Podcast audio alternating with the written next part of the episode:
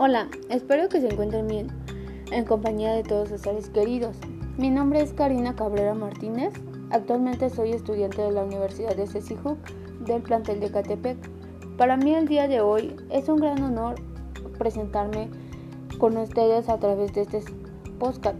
Hoy hablaré sobre la socialización. La socialización, este es el proceso mediante el cual el ser humano aprende en el transcurso de su vida los elementos socioculturales de su medio ambiente y los que lo integran a la estructura de su personalidad, bajo la influencia de experiencias, sucesos y de agentes sociales.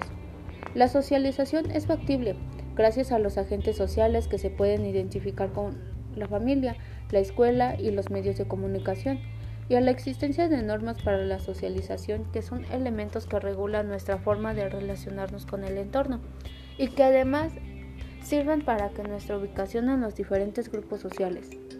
Además, son la institución e individuos representativos con capacidad para transmitir e imponer los elementos culturales apropiados. Los agentes sociales más representativos son la familia, porque posee el rol primordial ya que es el primer nivel social que tenemos acceso y la escuela ya que en la actualidad ha perdido su papel principal y la escuela es transmisora de conocimientos y de valores. También en la socialización, una persona interioriza su cultura de una sociedad determinada. Esta podría describirse desde dos puntos de vista.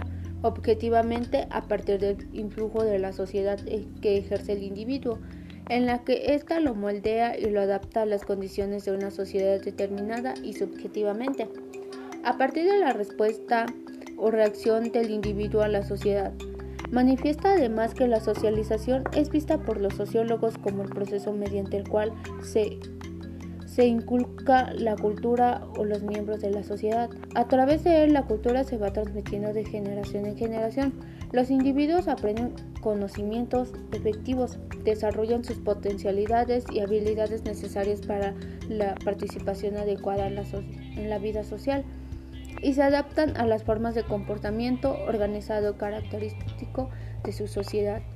Por lo general se distingue la socialización primaria, aquella en la que el individuo adquiere las primeras capacidades intelectuales y sociales y que juega el papel más crucial en la constitución de su identidad de los procesos de socialización secundaria en los que las instituciones específicas como la escuela o el ejército proporcionan competencias específicas más abstractas y definibles.